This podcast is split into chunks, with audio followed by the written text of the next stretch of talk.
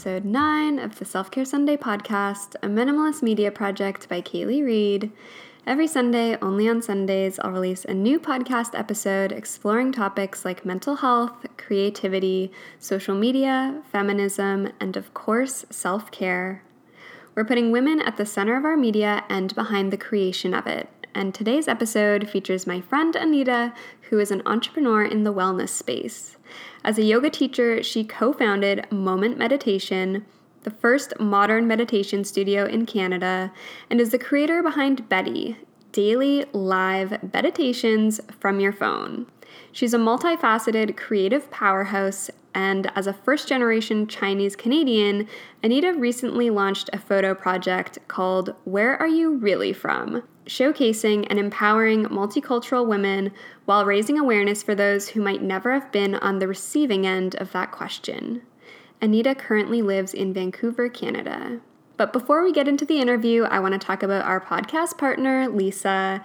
This weekend, my friend Christina is staying over, and literally the first thing she said when she sat on my bed was, Oh my gosh, this mattress is actually so comfy.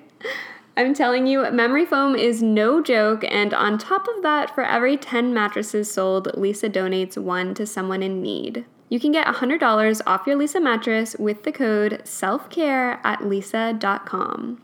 That's L E E S A.com. Now let's get into the episode. Anita, thank you so much for being on the podcast today. You have done and continue to do so much, and I feel like every time we talk, you have a new project on the go. Do you ever sleep? Sometimes, you know, like I take really long blinks. I'm totally joking, but um, yeah, no, self care is just as important for me to get everything done. Like it's it's so important to do self care in order for me to actually get everything else done. It's like step one. Mm, yes, I love that.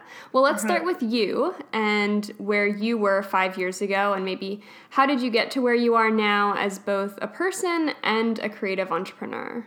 Yeah, um, so five years ago, I was not in a good place emotionally. I think that was actually probably the lowest of my lows. I mean, that's kind of where the story begins. So it's perfect that you said five years. I was just finishing university. I was living abroad. I had undiagnosed depression, suicidal ideation, just broke up with two boyfriends back to back essentially, and like super in debt. So I think that was, you can probably say that was like the lowest of the low. But then over the course of the last five years, I've learned so much in terms of like self development, self care, self growth.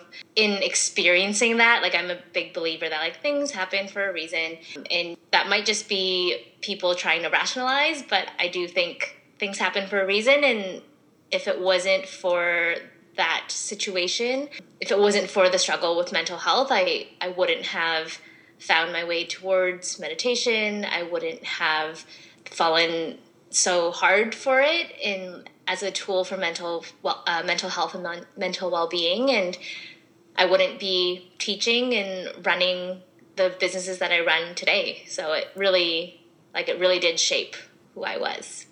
And you know, you've done a lot kind of in the meditation and wellness space from moment meditation to Betty now when I think of meditation, I actually think of you because a lot of my like first meditation experiences were either with Moment or kind of just related to you in some way. Um, how did you get into meditation? So, like I mentioned, I was really, really struggling at the time, and it's interesting because I just talked to somebody yesterday um, about that time in my life because she was struggling with a friend who was going through something similar, and like I consider myself pretty self aware, but it's interesting how when you're in the depths of um, mental illness, you don't really see it for yourself until somebody else calls you on it. So um, it took a few people kind of calling me out on it and like encouraging me to go and seek help that I found a therapist. And then from there, I learned how to meditate uh,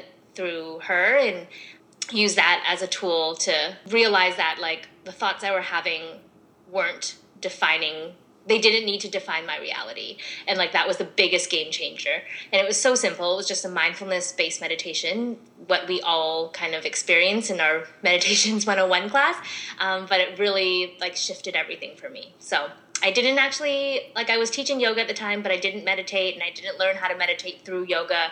That wasn't what sparked the passion. It was like that very simple, almost clinical approach to meditation. Did meditation come naturally to you? Which is maybe a weird question but like when i i remember kind of trying to meditate without having ever gone to a class or done anything that was really guided and kind of my first experiences with meditation i was like ugh i don't get this. It's it's mm-hmm. not like happening for me. Um, what was your first kind of experiences with meditation like? I wish i could say that it was like that it that it was what I think a lot of people experience, where it's like, oh, this is not like this isn't happening for me. Um, but I think at that time in my life, I was so desperate for for something, for some sort of salvation, for something to work, that I even if it was a struggle, I stuck with it because I'm like, there is no way that I am because I I grew up a perfectionist, super type A personality, like top of the class, whatever. And I was like, there's no way I'm letting this mental illness beat me. And so I was just so determined, which sounds kind of funny, but I was so determined to to meditate and to meditate often. That experience that you described, the like, this is too slow, it's not for me, was what I felt when I first did yoga for sure. And maybe it was like having experienced that and like I was kind of more primed or in the headspace for meditation. Who knows? But that's my theory. That's interesting, actually. What inspired you to start Betty? Um, a few things, really. I mean, the first thing that I thought of was what I hear really often through friends and people that I see like outside of my work life and it's that like they know meditation's good for them but they just can't afford to go to a studio they don't have time like there's so many different reasons. And these are some of my like really really close friends too and like they know how much meditation means to me they know how important it is but then we still don't find the time to do it. And like this could be any kind of self-care really right? Like we know how important it is to take our vitamins and like how many of us do that every day. So um, i really created it as like a simple way to really connect with people on a platform that they're already using as a means to make meditation a thing. Like my i always joke that i want to make meditation cool. So however we can do it like fun video shoots photo shoots like with betty there's a bit of an incentive with um, points and you rack up points the more you meditate the more points you get and you can redeem them for other things later on. So yeah the more interesting and fun and engaging it can be the better. So that i really just took it from like a playful playful approach. And it shows in all the branding that you do. Like when you sent me over the website and if you guys haven't already looked at the website i'll link it in the episode show notes it is cool like so cool uh-huh. um, but also what i love is kind of what you just mentioned around making it simple and accessible. And mm-hmm. I think a lot of people, myself included, see meditation or have seen meditation in the past as something that's intimidating, similar along the lines of like yoga culture, like almost a middle, upper class, quote unquote, self care practice that. I know I personally had no clue where to start with meditation until we literally did that partnership last year, mm-hmm. that group meditation class, which was like my first ever guided meditation and my first time really understanding how powerful it could be. So you yes. basically hooked me. uh-huh. um, but as a woman of color and as someone who has struggled with mental illness, I'm curious how your views of meditation and the culture around self care have changed since you got into this world. Well, I think you hit a really, really good point in that wellness is very white. it is a very white space. And I didn't even really notice until this last year and a half where I allowed myself to think that thought.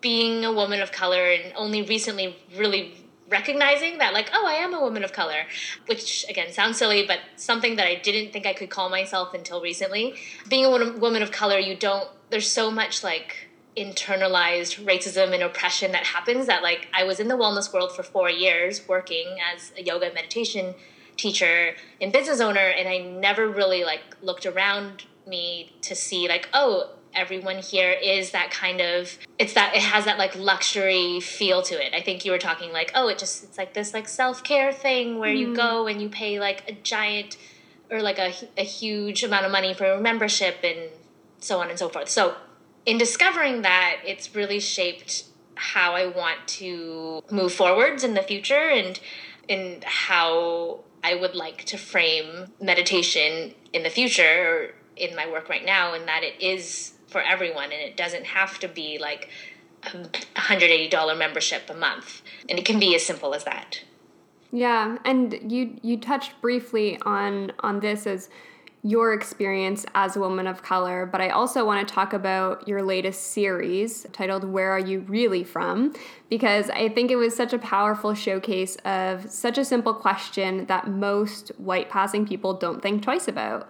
Um, so I'd love if you could explain kind of the concept behind that series.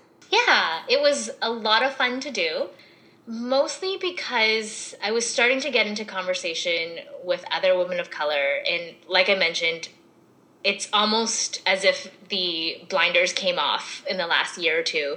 And I was like, okay, I'm a woman of color. Didn't know I could call myself that. And like, now let's see how everybody else is feeling and doing. And um, I recognized that I struggled with a lot of anger. And after realizing that, like, oh my gosh, this is still a thing. You know, you see posters about racism in school hallways when you're a child, and you just think that, like, that's not a Canadian thing. It's not an issue that we have. But then you look at like how we treat Indigenous people um, or First Nations in Canada, and that's like absolutely insane. It's so it's so it's it yeah not even gonna go into it. But anyway the project stems from this very simple question of where are you really from?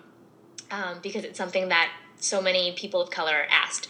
And it's this idea that like you can't possibly be from here because you don't look like you are from here. And it's it's as simple as that. And it was just an exploration of these different women and their stories. And i wanted to showcase that like we're not we're not other you know like there there's a lot of um, well there isn't a lot of representation of women of color in the media and if there is it's usually tokenized and so I wanted women of color to be able to have a narrative of their own, that they're not just a token character in a white man or woman story, but they have their own stories and they too are of value. And it can be something as mundane as like dating and body hair and tweezing our eyebrows to something more serious like racism in the workplace. Was there a moment or a particular story in the series that really stood out to you? I think the biggest the biggest thing that stood out to me was said by the last girl I photographed. And she is darker skinned and she was explaining how like this question, where are you from? Where are you really from? has really started to annoy her in the last few years because whatever she says, people aren't satisfied and she now she'll just kind of answer like just enough. So they'll say like, "Where are you from?" And like, "I'm from Vancouver," but like, "Okay, where are you, where are your parents from?" It's like they're from here, and just like not giving any further information, because in her words, what she said was, "I want you to to ask me what you're really asking me, and what you're really asking me is, you have dark skin. Why is that?" And that just like really hit it home for me because I'm like, yeah, like getting people to own up to to the fact that they're asking these ridiculously uncomfortable questions. Wow. And it it can seem so yeah, it just it really hit it home for me. Mm, I just got goosebumps as you were saying that. In the project, you talked about your own privileges as well, you know, being light skinned, well educated, and cisgender. And I think a lot of women, um, myself included, struggle with both living in a sexist world and yet still holding some privileges over others, over other women. Women of color experience this on kind of another level. How have these different parts of your identity affected your journey, not only as a woman, but as a female entrepreneur? Whew, good question. Uh, I do. I think you're absolutely right that we all have different levels of privilege, um, and it's not just like white males have like the most privilege and everybody else is suffering because we all have different levels um, to which we benefit from the system and to which we oppress others and i just i think just being conscious of that and mindful of that is a huge huge step. And i know that like since realizing that myself just in the work that i do i try and make as much of a difference as i can. So that could be partnering with other people of color or women or other minority groups um, to try and connect and collaborate because the easy thing to do would be to go to somebody who's already established and if they're already already established they probably have a lot of privilege already. And other ways that i've like really become conscious of it is through representation. So I do this thing where if I'm looking at a new brand and I kind of scroll through their like top their first nine or their first 12 photos and if there's not a single person of color or someone who is like visibly queer or uh, or is not able-bodied like just somebody who is not a minority um, I, it kind of raises a flag for me and i'm like do i really want to follow this brand and listen to their story if they're not telling the stories of everybody so a lot of um, a lot of just awareness and consciousness since recognizing it. That's interesting.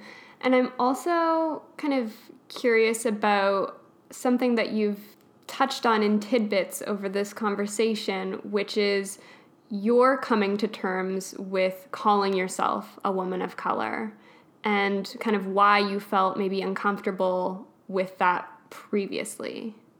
Well, I think the biggest reason is when we see we get a lot of American media, and so in the states, the conversation has always been about black versus white, and so I always thought like I had to have darker skin in order to be a woman of color. And in Vancouver, where I live, it's people will often say it's you know it's so multicultural because we do have a really large immigrant population and especially a really large like east asian immigrant population so technically in certain parts of the certain pockets of the city asian people are not minorities with that said it doesn't mean that like suddenly because there are a lot of asian people around like suddenly they're the majority and they hold all the power and you know like racism still exists because it's it's not so much about the numbers but it's about like the history and and the way the system is set up to like favor certain people over others. So it took a friend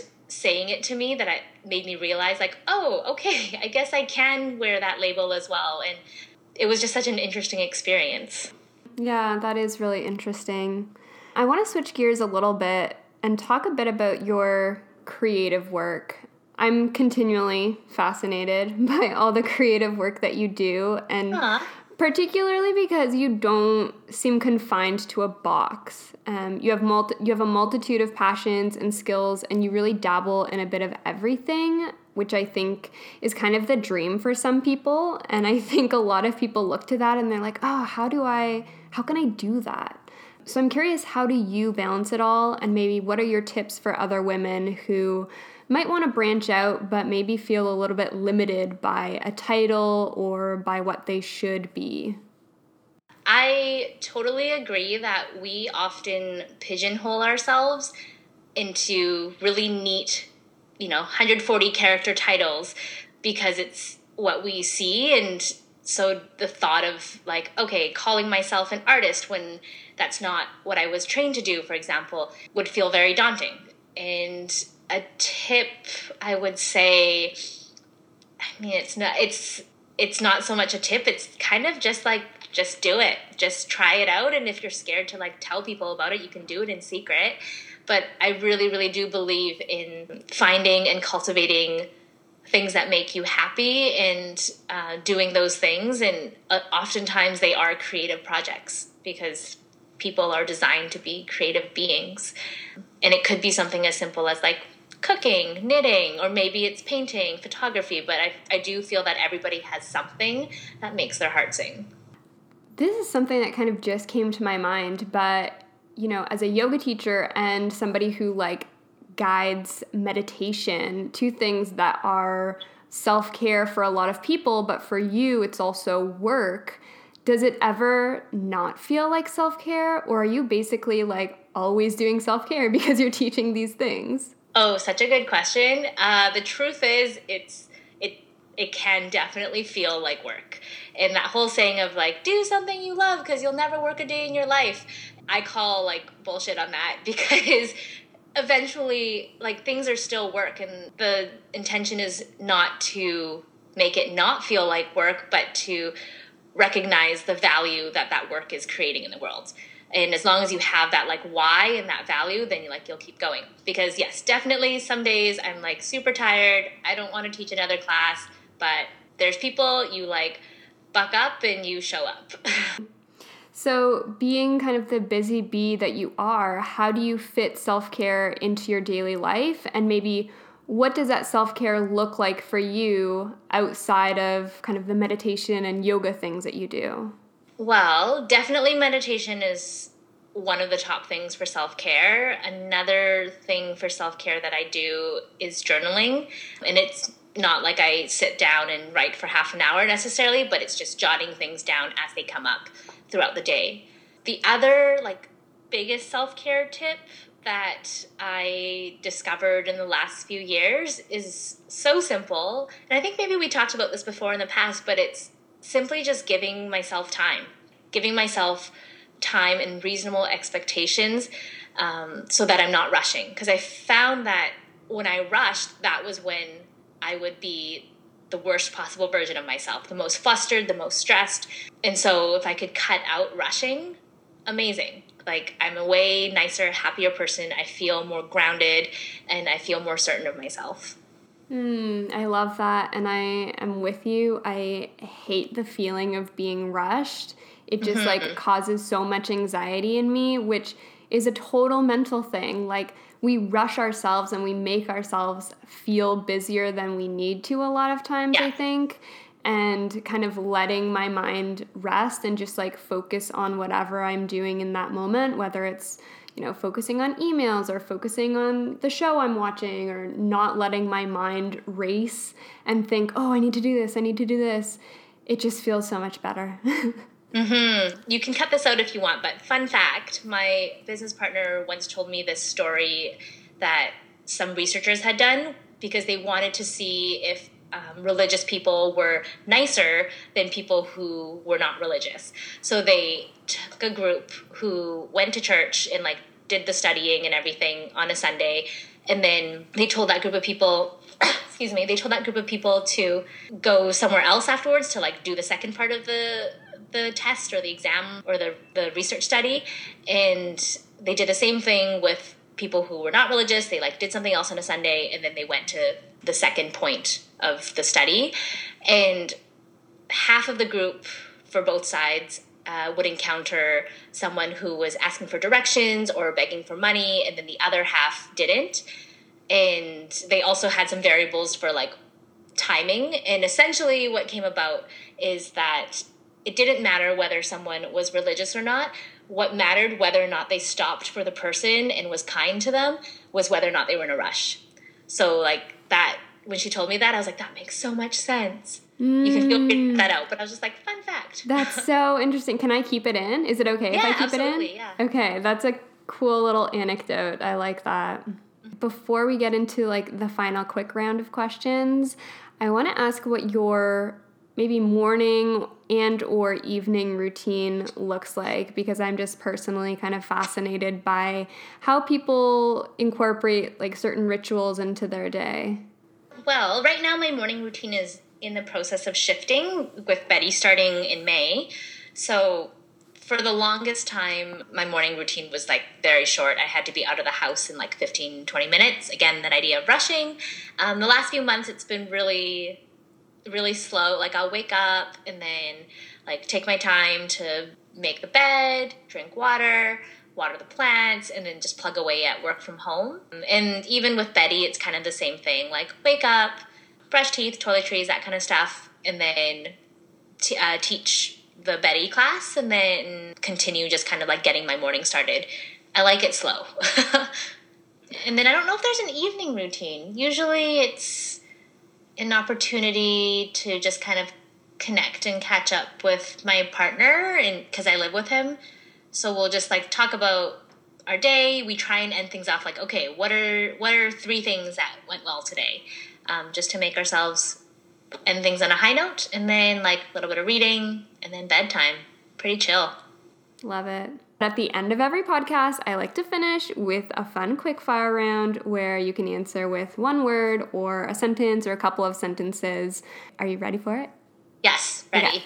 Okay. what is your zodiac sign? Libra, but Scorpio rising. Coffee or tea? Tea. What's your favorite podcast right now? Ooh, uh, call your girlfriend. Who is an artist or an entrepreneur that you admire? Oh, um, Sophia Amor- Amorosa? Amorosa, the girl boss. She's awesome. Girl. Yeah. Do you have a favorite book? Um, oh, it changes all the time. What's the last book that you read or one that you're currently reading? One that I read recently that I really liked is called A Tale for Time Being it's a fiction book. I'm really into fiction these days because oh, that's another way I self care with myself. That's not a full sentence, um, but that's another tool for self care is like getting lost in a fiction book rather than trying to constantly improve my life with self improvement nonfiction, which mm. was my life for a long time. Yeah, I love fiction. Mm-hmm. Um, and what does your perfect self care Sunday look like? Waking up slow, brunch with girlfriends um, maybe going for a bike ride because it's sunny, and then like dinner with my family and seeing my baby niece, and then cuddles on the couch with my partner afterwards. Love it. Thank you so much. I really appreciate you sharing your story and your insights. Yeah, absolute pleasure, and thanks for having me. Thanks so much for listening to today's episode. You can follow Anita on Instagram at I N E E E D A. Learn more and sign up for Betty at inbedwithbetty.com. And finally, you can check out her latest series, Where Are You Really From, at whereareyoureallyfrom.com. If you enjoyed today's episode, subscribe on iTunes. You can get episode recaps at selfcaresunday.co. Happy Self Care Sunday, everyone.